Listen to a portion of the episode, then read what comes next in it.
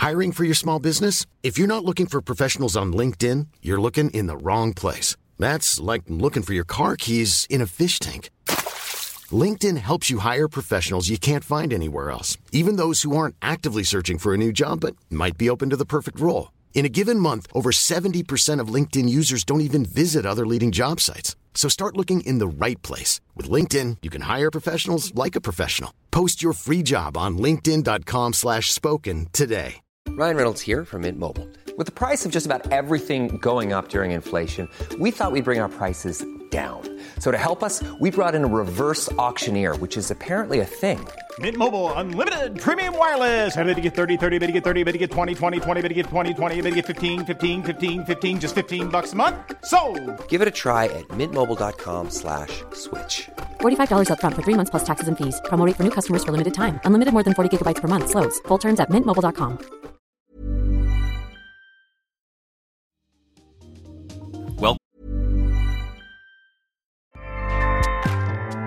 ACAST powers the world's best podcasts. Here's a show that we recommend. The Real Housewives is a guilty pleasure for most, but if you're looking to not feel guilty about that pleasure, tune in to Everything Iconic with me, Danny Pellegrino, where I break down all the messy moments and behind the scenes antics of Bravo's popular franchise. And on Everything Iconic, I also interview celebrity guests like Kelly Ripa, Keke Palmer, Drew Barrymore, Cameron Diaz, and more about their guilty pleasures, their past work, and so much more. So if you're pop culture obsessed and find yourself watching way too much reality TV like me, tune in to Everything Iconic with Danny Pellegrino wherever you listen to podcasts. ACAST helps creators launch, grow, and monetize their podcasts everywhere. ACAST.com. Welcome to Face to Face. This is a show about change and about what's next. It's a show that wants to ask questions, peel back the layers of our average everyday experience, and go beyond scratching the surface. We interview amazing people with incredible ideas and stories who have done wild, weird, and wonderful things. Remember that imagination shared creates collaboration, and collaboration creates community, and community inspires social change. I'm David Peck, and this is Face to Face.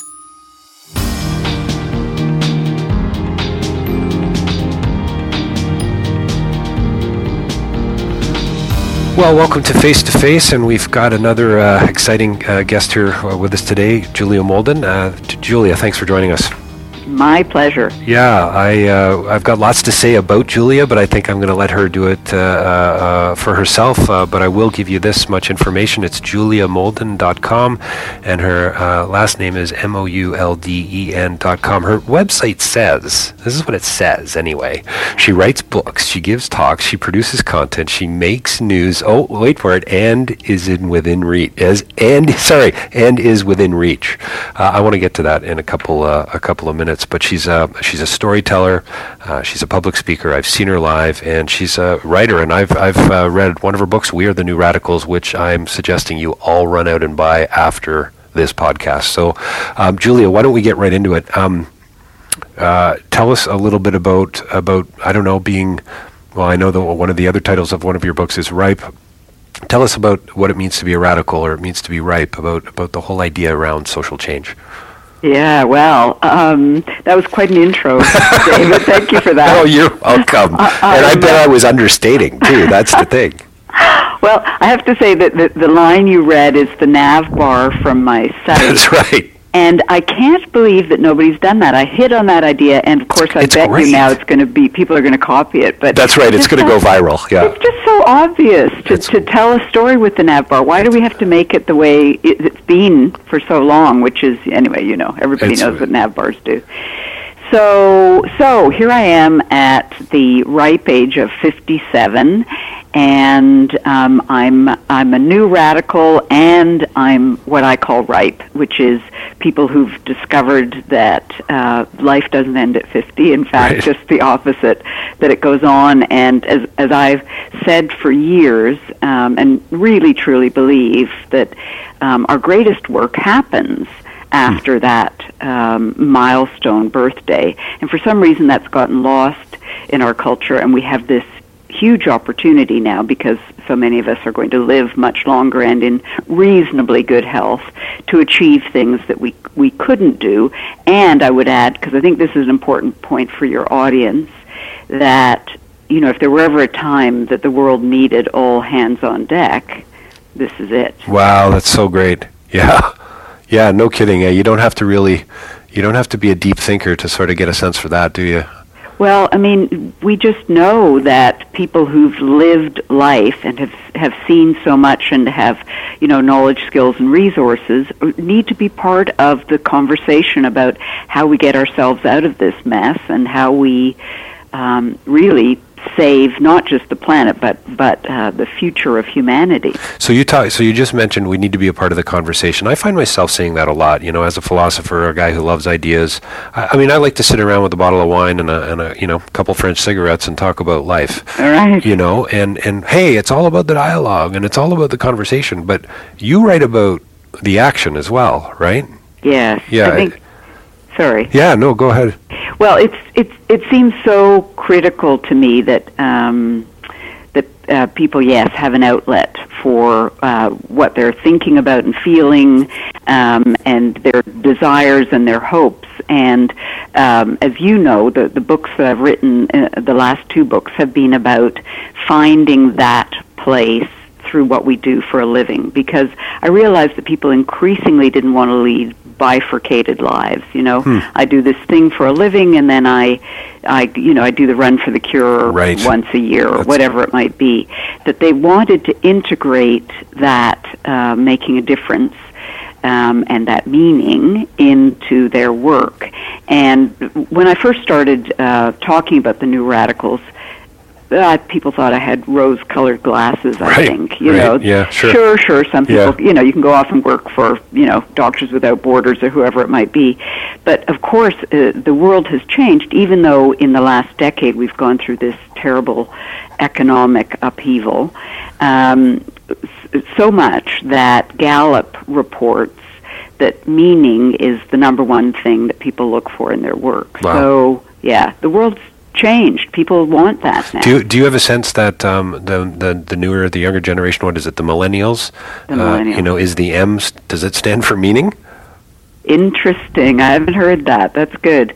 Um, well, it's certainly true. I mean, it seems to be strongest among the boomer cohort and the millennial cohort. Okay. They, I mean, really, they've emerged into a world that I, I haven't quite articulated this, so I'm just going to sort of throw Yeah, it sure. out.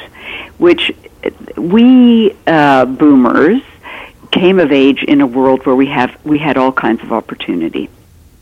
You know, we could we could take risks, therefore, and I think the same thing is true for the millennials, although they're they don't all see it this way yet. Right. they just see the the stuff that gets you know oh I'm not getting a job I've gone you know this big education blah blah blah. But I think it will lead to an ability in them to be creative and innovative um, in a way that's really going to uh, stand them in good stead for the next you know century. Uh, so I think it'll be um, it'll be to their advantage in a way that they can't yet see Right. and and certainly this notion of meaning is is deeply embedded in them uh, because they know that the world really needs doesn't need more consumers. Yeah. it, it needs people who who can do something. Yeah. Well, well, thing, things are broken, right? Right, We're not, exactly. we're not going to just continue to sw- uh, sweep that under the carpet. Right. Yeah, well, the world won't allow us, and if this winter didn't convince people of that, or the uh, the uh, summer they've just had in Australia, you know, something's going on. Tell me, um, tell me about your family dinner table. So I'm going to just go a little lazy on my listeners again and read a little bit off your website, if that's okay. Uh, quote to quote Julia, I think I trace my entire career to our family's dinner table: mahogany, yellow walls, my mother's tea biscuits, and talk, stories, ideas. What is badinage? Badinage, laughter, and singing. I mean, that's awesome. Uh, Bad, badinage. Thank you. Thank you you. know, you have to say it avec un accent. That's- there you go. So, So I mean, badinage is, is wordplay. So wordplay. Excellent. Right. All right. Yeah. So, so so but story obviously and and conver- we're back to conversation we're back to dialogue we're back to you know Yeah. connecting with others and it Yeah. sounds pretty amazing that you were able to connect like that in a, such an intimate way with your with your family you must have felt incredibly included Yeah, it was a it was a remarkable place to start. I mean, both my parents. I mean, my mother's still alive. My father's now gone. Um, were are uh, curious people. You know, always wanting to know what does that mean. And you know, we had a dictionary and an encyclopedia. You know, the days pre-Google, Right. cl- close at hand, and and you know, um, they, w- there were all of these conversations about, well, what does that mean, and what did you learn, and what did you see, and and you know, my question always was why, why, why. So, I mean, it's it's a you know, it's a chicken and egg thing, isn't it? I mean, I think it was in my nature, and it was definitely encouraged in my family to be somebody who is a seeker and who does want to, you know, be in dialogue with people um, about how they're leading their lives, and then that leads me to wanting to share those stories with other Right. people. I um, you know, the more books that I read, the more uh, films I see. Uh, we have a uh, Elizabeth and I have uh, Spencer who's eight and Victoria who's six. Yeah. I just the story, just the power of narrative, uh, the reconciliatory nature of it. Yeah. Um, I- you know, I don't. I don't have a lot of research on it. I haven't read a lot of books on it, but it just seems to me that there's, you know, I was talking to Victoria, who's six, just the other day about kind of small t and capital T truth, and this idea that the story may not actually be true, but there's all kinds of truth in it. And I'm Ah, pretty sure she got it, um, and I know Spencer has, and it's been, it's always, it's always so fun as a vain parent to hear your kids kind of spouting things that you've said before that Yeah. you think are really wise, right? Yeah. Oh, oh, good, Spencer, he got it. Yeah, that's awesome. You know, he's going to be okay after all. Um, but but I think I don't know. I, I I don't know if we're moving more towards that or if we're moving away from it. But what do you think? I mean, you you've you've made a living at telling stories, but you were raised telling stories as well. So it's been an incredible part of your life. How how um how do we make that a part of our lives more? Well, uh, I think you know to the first part of your question, it's it's not going to go away. In fact, the opposite. Um, That's well, good. stories are for me. I, I love uh, this idea that they're equipment for living. Right. That they, you know, that they serve a, a purpose. I mean, yes, they can be escape, um, but the the best ones are sharing the way people have gotten through this tricky, complicated, confusing, painful, you know, sometimes joyful thing we call life. Um, and so I think there's no diminished appetite for it. I think it'll probably continue to take uh, new forms, and I think that's going to be really exciting to watch.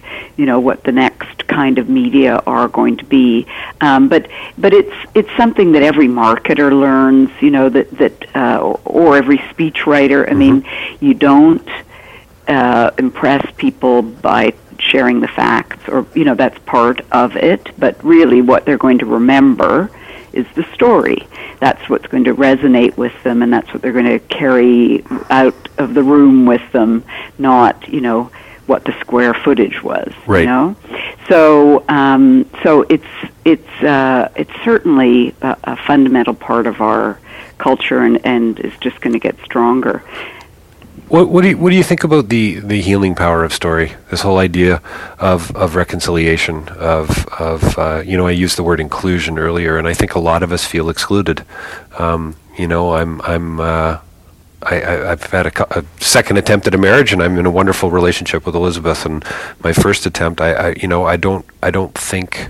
I don't think I was embraced. I don't think I felt included in the way that I do in this relationship. And I think in some ways, a lot of what we do and what we don't do is as a result of, you know, not being included. And so, you know, w- you know, whatever you want to, you know, call crime, you could call, you know, any any number of um, sort of dysfunction, I suppose, and, or any level of dysfunction in our society. I think comes down to, you know, simply in a, in some cases not being affirmed, not being loved, not being, you know, included. And so, how do you think story can um, um, sort of peel back those layers a little bit and and connect us with us, build trust, all these things. I mean, I think there's something there to that. Um, uh, you know, and even even these crazy stories that you read children, you know, that we we read at night.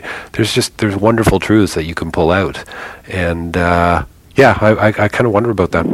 Well, absolutely, and it, it's you know it's something that um, that I remember first emerging in our culture. You know, there aren't women in the media. There aren't women in movies. There aren't strong Mm-hmm. female leads. You know, um, if if I were black, I'd probably be talking about my memories of of that. You know, Right, when right. when there weren't any black faces anywhere. Right. You know, much less in the president's office in the U.S.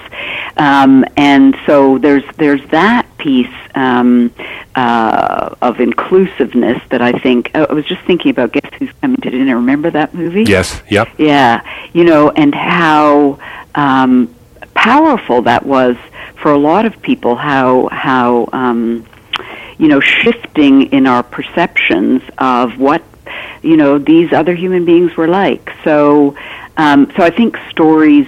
Uh, at every level in all ways that we think of them today have that ability to, to make us feel like we're part of the conversation to go back to that idea um, and i mean social media has given us such an opportunity to tell our stories and to share them with people in a way that i think hasn't happened um, ever before on this scale, but is returning us in a way to the way. I mean, Facebook could be thought of as the fire. Uh, what is it? The uh, campfire. You know, the so people are gathering around right. it. Right. Sure. Yep. I'd rather see people face to face. Yes, of course, but- yep. And I think that will shift too, but I think, you know, that's the need that it's answering.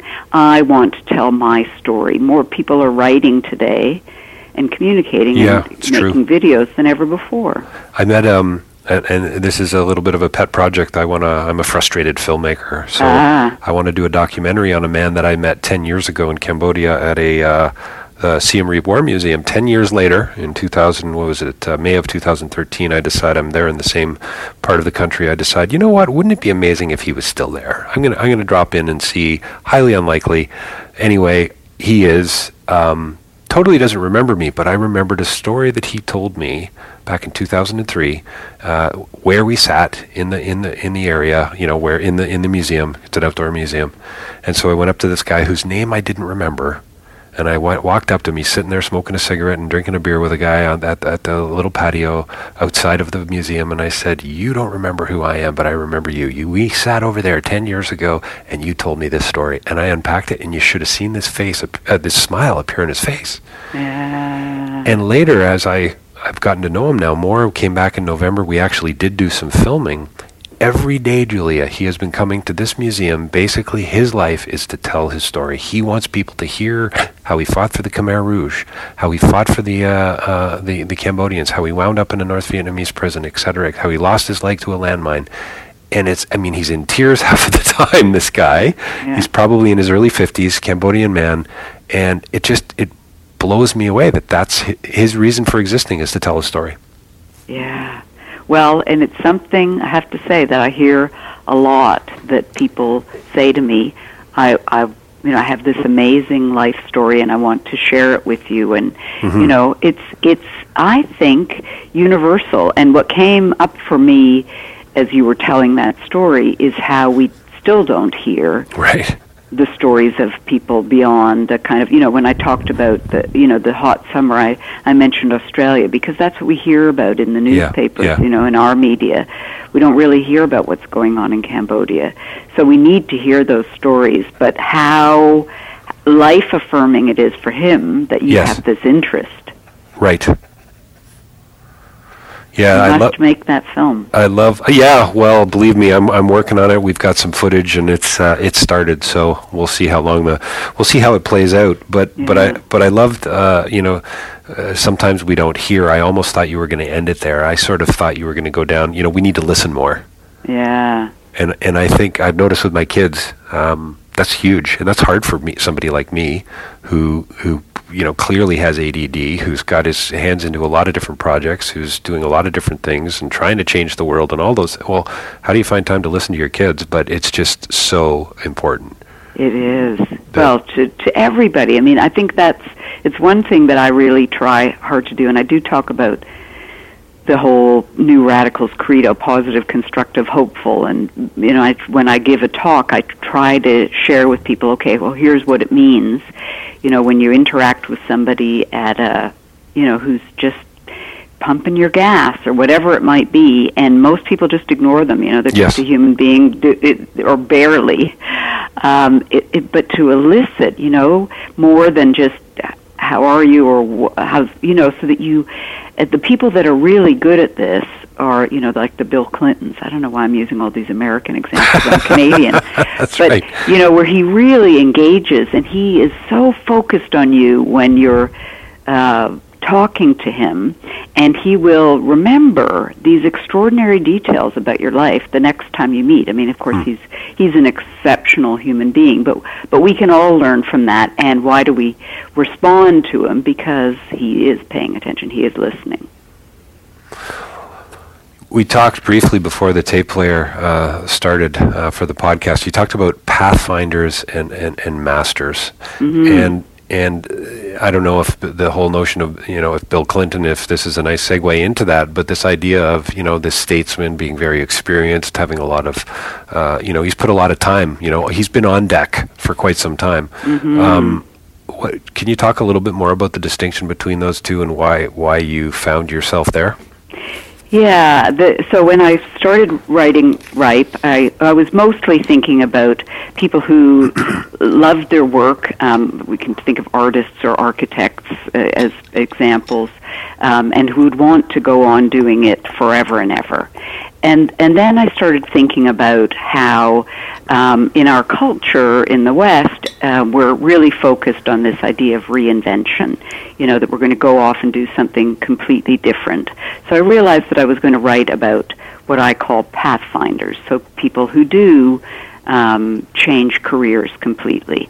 Uh, and but then I realized there's another whole group of people um, that are masters, so those artists or architects, but who aren't artists or architects, who may be doing um, a, you know a job that's you know very low profile or not one that's on most people's radar, but is a job that they've enjoyed and that they want to continue doing, and what they need uh, to do if if they you know are in that uh, you know, of, of that mind, they want to continue doing it, is to um, find something that they can feel passionate about again, to find that, you know, what I call the zest of the beginner so that they can continue on. And in fact, that's what happened to me. I started out thinking that I was going to reinvent myself and realized that no, I was going to become a master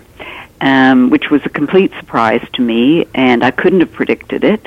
Um, and it's been a 10 year journey that I now describe as my hero's journey. Right. And um, and I'm so glad that I that I did. You know that. Uh, I mean, I wouldn't have chosen this journey. It was um, filled with perils and uh, Right. You know lots of struggle and uh, you know some some extreme joy too. But uh, but now that I have realized that really I'm a I'm a storyteller, and what I want to do is continue to do that, but to just do it with this range of media now, not restrict myself solely to writing books. Um, I'm uh, happier doing it, much happier than I would have been if I just, you know, continued on as a speechwriter, which is what I was predominantly for the first part of my career. Right. Um, and I have all of this new, I have this new skill set, I have this new um, awareness of myself, a new confidence, and a new enthusiasm. So everything is different in a way, and yet the work is fundamentally the same. You say you you say you uh, wouldn't have chosen it. What do you mean by that? Because you don't strike me as a fatalist at all. You don't strike me as the type of person who's deterministic in any sense of the word. You're all about intentionality and making decisions and yeah, forward well, moving, being proactive. the, he- the hero's journey is all about the inciting incident. And that's how the journey begins. Um, and just for people that aren't familiar with it, it comes from the work of Jung and Joseph Campbell. Um, and of course, a lot of people have written about it in the last 20 years. sure. Yep. Um, but so the inciting incident in, in my case was uh, a divorce. It was something personal, and it's often um, something traumatic. Um, and what I mean by I wouldn't have chosen it is partly, you know, I like being comfortable. I like Right, being able to, right, right. you know, I, I had a very different life uh, uh, ten years ago than I have today, and initially, you know, I, I resisted. I, I thought, well, I don't want to uproot myself, and wh- what what is all of this? But what happens on the hero's journey is that you meet a mentor or two who helps you realize, yes, you can do this, and you know, and then I was really seized by the idea of, I mean, I rediscovered my ambition and really took on this challenge, and uh, you know, explored all kinds of things in the last ten years. Um, so, so didn't choose it, uh, but it chose me, perhaps, Right. and I'm really glad that it that it's all happened.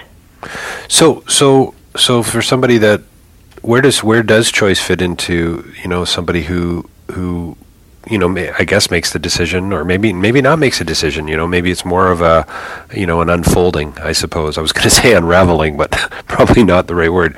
But you know the difference between the pathfinder the master the new radical um, um, because it does strike me that you know you do have to make a series of choices in order for something like that to happen.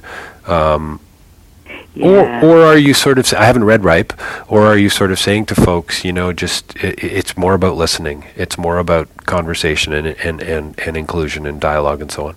I think it, it, it the um, the impetus comes from different sources. you Yeah, know, sure, sometimes sure. it's oh my goodness, I'm 50. right. We call Yeah. that an inciting incident. Yes. Yeah, you, you know, or, Yeah. or, or, or you know, I'm 50 and I didn't do what I wanted to do. Right, right. Or I'm, I, as I read, um, oh, now I'm going to forget her name. The woman who just w- uh, swam from Cuba Oh, to yes. Miami, Yeah, Diana. Nyad. Okay. She and and she's 60, whatever she is, let's say four. She, uh, just an extraordinary example. She realized when her mother died that she okay, what what is my life about, and I'm not going to live forever, and what do I want to accomplish? So I think there can be, um, you know, all kinds of things that set people off on this journey, internal and external. And for young people, I mean, I've had so many people at 25 saying, "I think I'm having my quarter life crisis," you know. Um, sending me emails saying, "W- "What do I do?" And and the beauty of this journey is that there have been many people down the path before us. So there is a nice uh, series of steps. There's a process, and I map it out in both my books. You know that that requires us to assess, you know, our skills. That that that um, asks us to reflect. So that's the listening piece that you're talking about. Really listen to our deeper selves and to explore. Right. I mean, this is sort of you know very high level to you know to get out and, of that comfort zone that I was in and meet new people and push yourself and try new things and stretch and get scared and take that risk and um, you well, know you, you, you, you, referred to being a seeker earlier. So- Yeah. Yeah. Yeah. You know and so and of course that's in everybody. And you know and so the the journey will be longer or shorter. I write about one guy in the new radicals who was 17 years before he really felt that his journey had come to an end Right, and i thought right. boy i hope that's not me Yeah. Yeah. but uh, but i couldn't have predicted that it would take me 10 so So you you really you go. you really do believe in change. You really do believe in uh, uh, teaching old dogs new tricks. Oh, I think it's essential. Yeah. I think, you know, companies can't stay the same. They know that now, you know, or, you- or you're just going to become outmoded, you know, with the next technological marvel. Um, the same thing is true for human beings. I mean, you know, if you want to be engaged in the world, you have to be really nimble now. You have Right. to keep, you know, you It's just good, yeah. do. And and p- people, you know, I think you're younger than me, right? Are you? I'm you- 48. yeah, well, there you go. I'm so just a you're considerably younger than me. But but so let's just say broadly, people our age also have to, unless they want to go, you know, and live in that gated community and retire from from life, which, as we know, and as I talk about in Ripe, is really not good for us. It's the quick road to descent uh, into descent. I mean, what did uh, Walter Cronkite called uh, retirement statutory senility? That's not hilarious. something you want to pursue. Although it's been sold to us as this great, Yes. you know, that's what you want to yes. achieve in yes. life. Yeah. Mm-hmm. Yeah, that's it. Sounds yeah. On on some level, it's underachieving, isn't it? I mean, I mean, you can still do that, I suppose. In a in a, you can still be. Uh, uh, uh, can you be a ripe new radical anyway? Um, uh, Yes. yeah. So you could still be a ripe new radical on the beach, you know, in Sarasota. It seems to me it's not so much about geography. It really is about you know the heart and the soul and the mind, right? Yes, and Yeah. staying active and engaged, you know. And, you know, I just think my metaphor that I use all the time think about the uh, natural world, think about animals. They're Yeah. not, there's not a bunch of beavers that are retired. Right. and that you know all the other beavers are supporting them. Beavers keep working and foraging for food and build, you know, until their time is up. And I think that's the natural state. Um, my message has been, you know, for quite some time now, and I think this is part of the reason why you and I have resonated, why we connected, and and uh, I need to tell this quick story. I'll try to make it really fast because I don't want to take away from what you you have to say, Julia. But uh, I was introduced to Julia by my brother-in-law a couple Christmases ago, probably I don't know, maybe four or five Christmases ago. I I, uh, I was given the book "We Are the New Radicals" by my brother-in-law um, Ted and he used to edit uh, 24 the magazine in Toronto. And uh, yeah, Dave, you know, I just, you know, I thought it might resonate with you and your whole so change kind of social justice sort of thing. Well, you know, I kind of uh, cracked it open, not knowing what to expect, hadn't heard of you, and so on. And I ate the book up, read it in, in under three days, just full of wonderful stories and engaging and empowering. I mean, it's about social justice, but it's also, you know, what I've come I've come to call incrementalism, which I'm sure is not my own um, uh, uh, word or, or phrase, but something I want to definitely explore more. This idea that you know it all matters. Yeah. You know, you I love. I can't remember. Um, oh, I should have done my research. Ed, is it Ed Sutt, the hurricane yeah, nail? the hurricane nail. Ed, I was going to yeah. call him Nut. Ed Sutt. Ed Sutt, the hurricane nail. I mean, what a beautiful metaphor for a guy who's designed a better nail that has Yeah. saved all kinds of lives and probably hundreds of millions, billions of dollars and capacity and infrastructure, and the list goes on. And it comes down to a nail. Yeah. I mean, it, It- just I know. Talk about incrementalism. It's wonderful. Like, we have just- this idea that we have to do it all big, we got, grand. we got to solve the world's problems, Right. right? And he uh, you know he it was it was he watched the footage of hurricane katrina and was devastated as we all were by watching what happened. And he knew in that instant that he wanted to do something but he didn't know what it was. That he was a, a an engineer working at stanley bostitch and uh you know just was playing around with ideas, playing around, then had a chance to go and survey some hurricane damage and realized, you know, with his engineer's ability to see, uh, that with in wooden structures it wasn't the two by fours that give way, so the wood doesn't split. It's the fasteners that hold it together that give way. So he hit on this idea of let's make those nails stronger, and he he did, and and his company brought it out as a product, and you know all of that from a guy who. Uh, whose guidance counselor told him he wasn't going to amount to much. Which is so Don't great. listen to those people. Yeah. Hey, I did one of those tests back in grade 11. They told me I was going to be a garbage man. So Oh, well, there you go. that's right. So how do we convince people, Julia? Like, I mean, one of the things I, I mean, I, th- you know, that uh, I don't know what the stat is these days, but a lot of young people don't vote, right? And this is something I talk about a great deal. Why is that? I don't think it's because they don't care. I mean, we talked earlier on about how millennials are looking for meaning. You know, they do understand. Um, so why don't they vote? Why don't you know my vote? You know, my vote matters. There's the T-shirt, right? Mm-hmm. Um, but on some level, I don't think a lot of us believe it, and so we end up retiring to Sarasota, and we don't, you know, take that desire with us to, to, to still make a difference, to change the world, or, or whatever the case might be.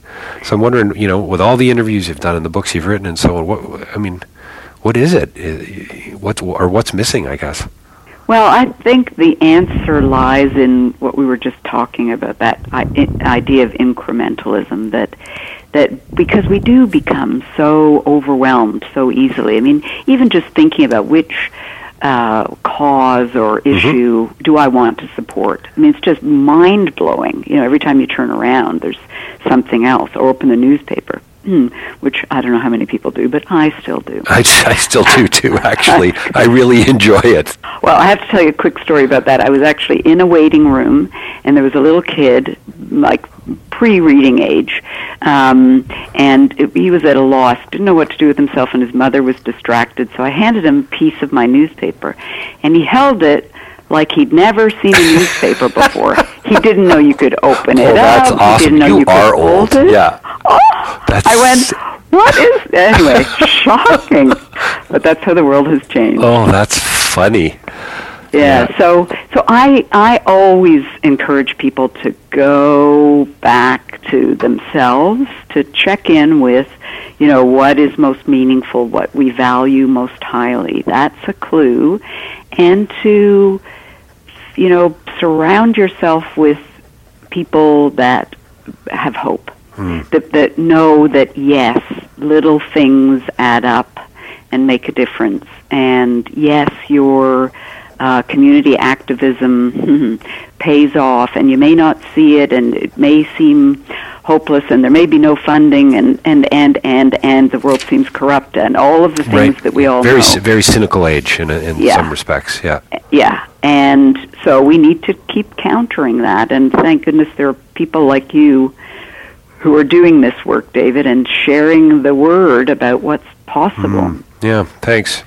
Um, I served an 8,500 hour apprenticeship as a as an electrician.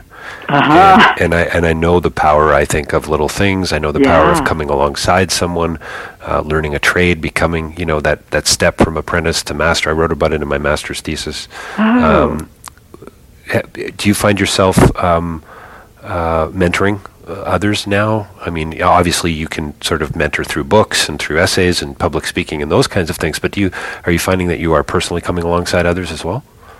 Uh, you know, I'm I'm not regularly asked to, so I, I don't know if it's just that writers are by nature more isolated. You know that I'm not I'm not in you know bumping into people as you might in an organization. Sure, organization. Um, but I had one fascinating uh, moment where.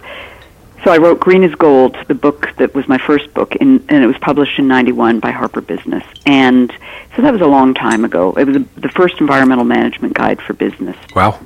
and it's it's way out of date now, but the principles in it Sure. still hold. Sure. Uh, so I was interviewing interns for Ripe after the New Radicals came out, and I, I put a notice on the Mars website as thinking, you know, I'm, I'm going to pre-screen. I'm only the kind of people that would go to the Mars website. I want working for me. anyway, long story short, one of the kids who applied had been in um, Abu Dhabi when she was in high school, and her teacher had told her about this book called Green is Gold. Wow. She read it, and then she found me through the Mars website and said, "Can I be your intern on this new book?" Wow, that's pretty cool. Isn't that's that an amazing story. like yeah. how does that happen? You want to talk about, you know, incrementalism and listening and inclusion. Wow. Yeah, and that's then very cool. connection And, and connection, yeah. and so a- I perhaps just got a bit of a shiver, by the way. Oh, thank you. I, Yeah. I really did. I mean, it, Yeah, I was, bet. it was an awesome moment for her, for me, and so I would say probably interns have been the ones that I've been mentoring. You know, Well, and you uh, and, and you used to be a, a professional coach. I mean, I guess Yes. there's a, there's a difference between you know coaching someone and mentoring, but I would imagine there's some crossover. Yeah, yeah. I've I've definitely um, worked with people one on one, and it's you know it's incredibly rewarding and uh, it's it's again it's this universal need. I mean, people. Uh, I'll tell you, I've I've had some. Well, between my work as a speechwriter and and coaching, I've had some very big, powerful people sitting in front of me. Right, right. And everybody is scared, and Right. everybody is Right. uncertain, and Isn't everybody? Yeah. is vulnerable. And I just I love finding that out about human beings. I mean, they never show it Sure. Yeah. but it's there in in all of us. So they, it's funny in a way, but even these powerful people uh, are looking for mentoring too. Well, and I, you know, I mean, we keep we're it's like we're almost trying to find the thread, but clearly the thread to me today is conversation, dialogue, inclusion, connection. You know, I mean, I think aren't we all on some level just kind of looking for that? Yeah, yeah, that's that's what keeps us going. I think. I mean, when you find it, it's It- wonderful. It's wonderful. Soon, Soon Rotana is the name of the man I met uh, ten years ago who uh, hangs out and lives at the War Museum. I mean, I think ultimately that's what he's looking for. You know, I, I think it's connecting with others, and and his message is that war is crazy. Basically, Yeah. that's Yeah. that's essentially his message. And how can I communicate this by uh, you know, however that might be, showing people my my fake limb, telling them a story. I mean, he's got this. Oh man, yeah. I so hope that I get to invite you to the the screening of the film one day. But uh, it's just yeah, delightful, delightful stuff. Well, you know what? We got to wrap up in a second. But what? So what's what's next? You know, how, how maybe what's next for you? Maybe, but also, um, how are we going to get everybody on deck? Yeah, that's a it's big question, eh? and it's it's you know it's early days It is. because it's Ah, you that's know, we're- awesome. That's awesome. Think, thank you. Yeah. We're, we're thinking about the, these years in a different way, Yep. but the Yep. idea is starting to catch on. It's starting good. to spread, and so I think you'll, you're going to see a big shift in the next few years. And um, my next project, um, other than this client work that I'm doing, is um, I am writing a new book, and it's it's a departure. It's a, a little bit of a surprise. Oh, and, good. Oh, good. And uh, yeah, so I'll make sure that y- you hear all about it when Please. it comes out. Please, well, I, I follow you on Twitter, so that's uh, I'm sure I'll hear hear about it that way. Um, can I end with a quote from We Are the New Radicals? Love it. Um, uh, chapter five. What does the world need? I mean, that's just. I mean, that's kind of what I asked you. I suppose uh, just asked you, but you say uh, clearly it's about making a difference in the world. Uh, but we need to find something that calls out to us, that captures our hearts and fires our imagination. Why? Because our enthusiasm will inspire us to take on the challenge and give us the strength to carry on in the face of inevitable difficulties. Close quote. It's so great. I mean, it's just you, you just you got to get out of bed in the morning because that's what matters. Yeah. You know, I mean, it's so trite and trivial and, and almost meaningless in some ways, but it's a it's a beautiful uh, quote. It's a great book, and you're wonderful. You too. Thank you for for joining me today. And as I say to everybody, we'll have to do a follow up uh, because we barely scratched the surface. There's clearly more going on than meets the eye. Um, and Agreed. Yeah, and I, I wish you well with the new project. I'll look look forward to it. Thanks so much, Julia. Thank you, David.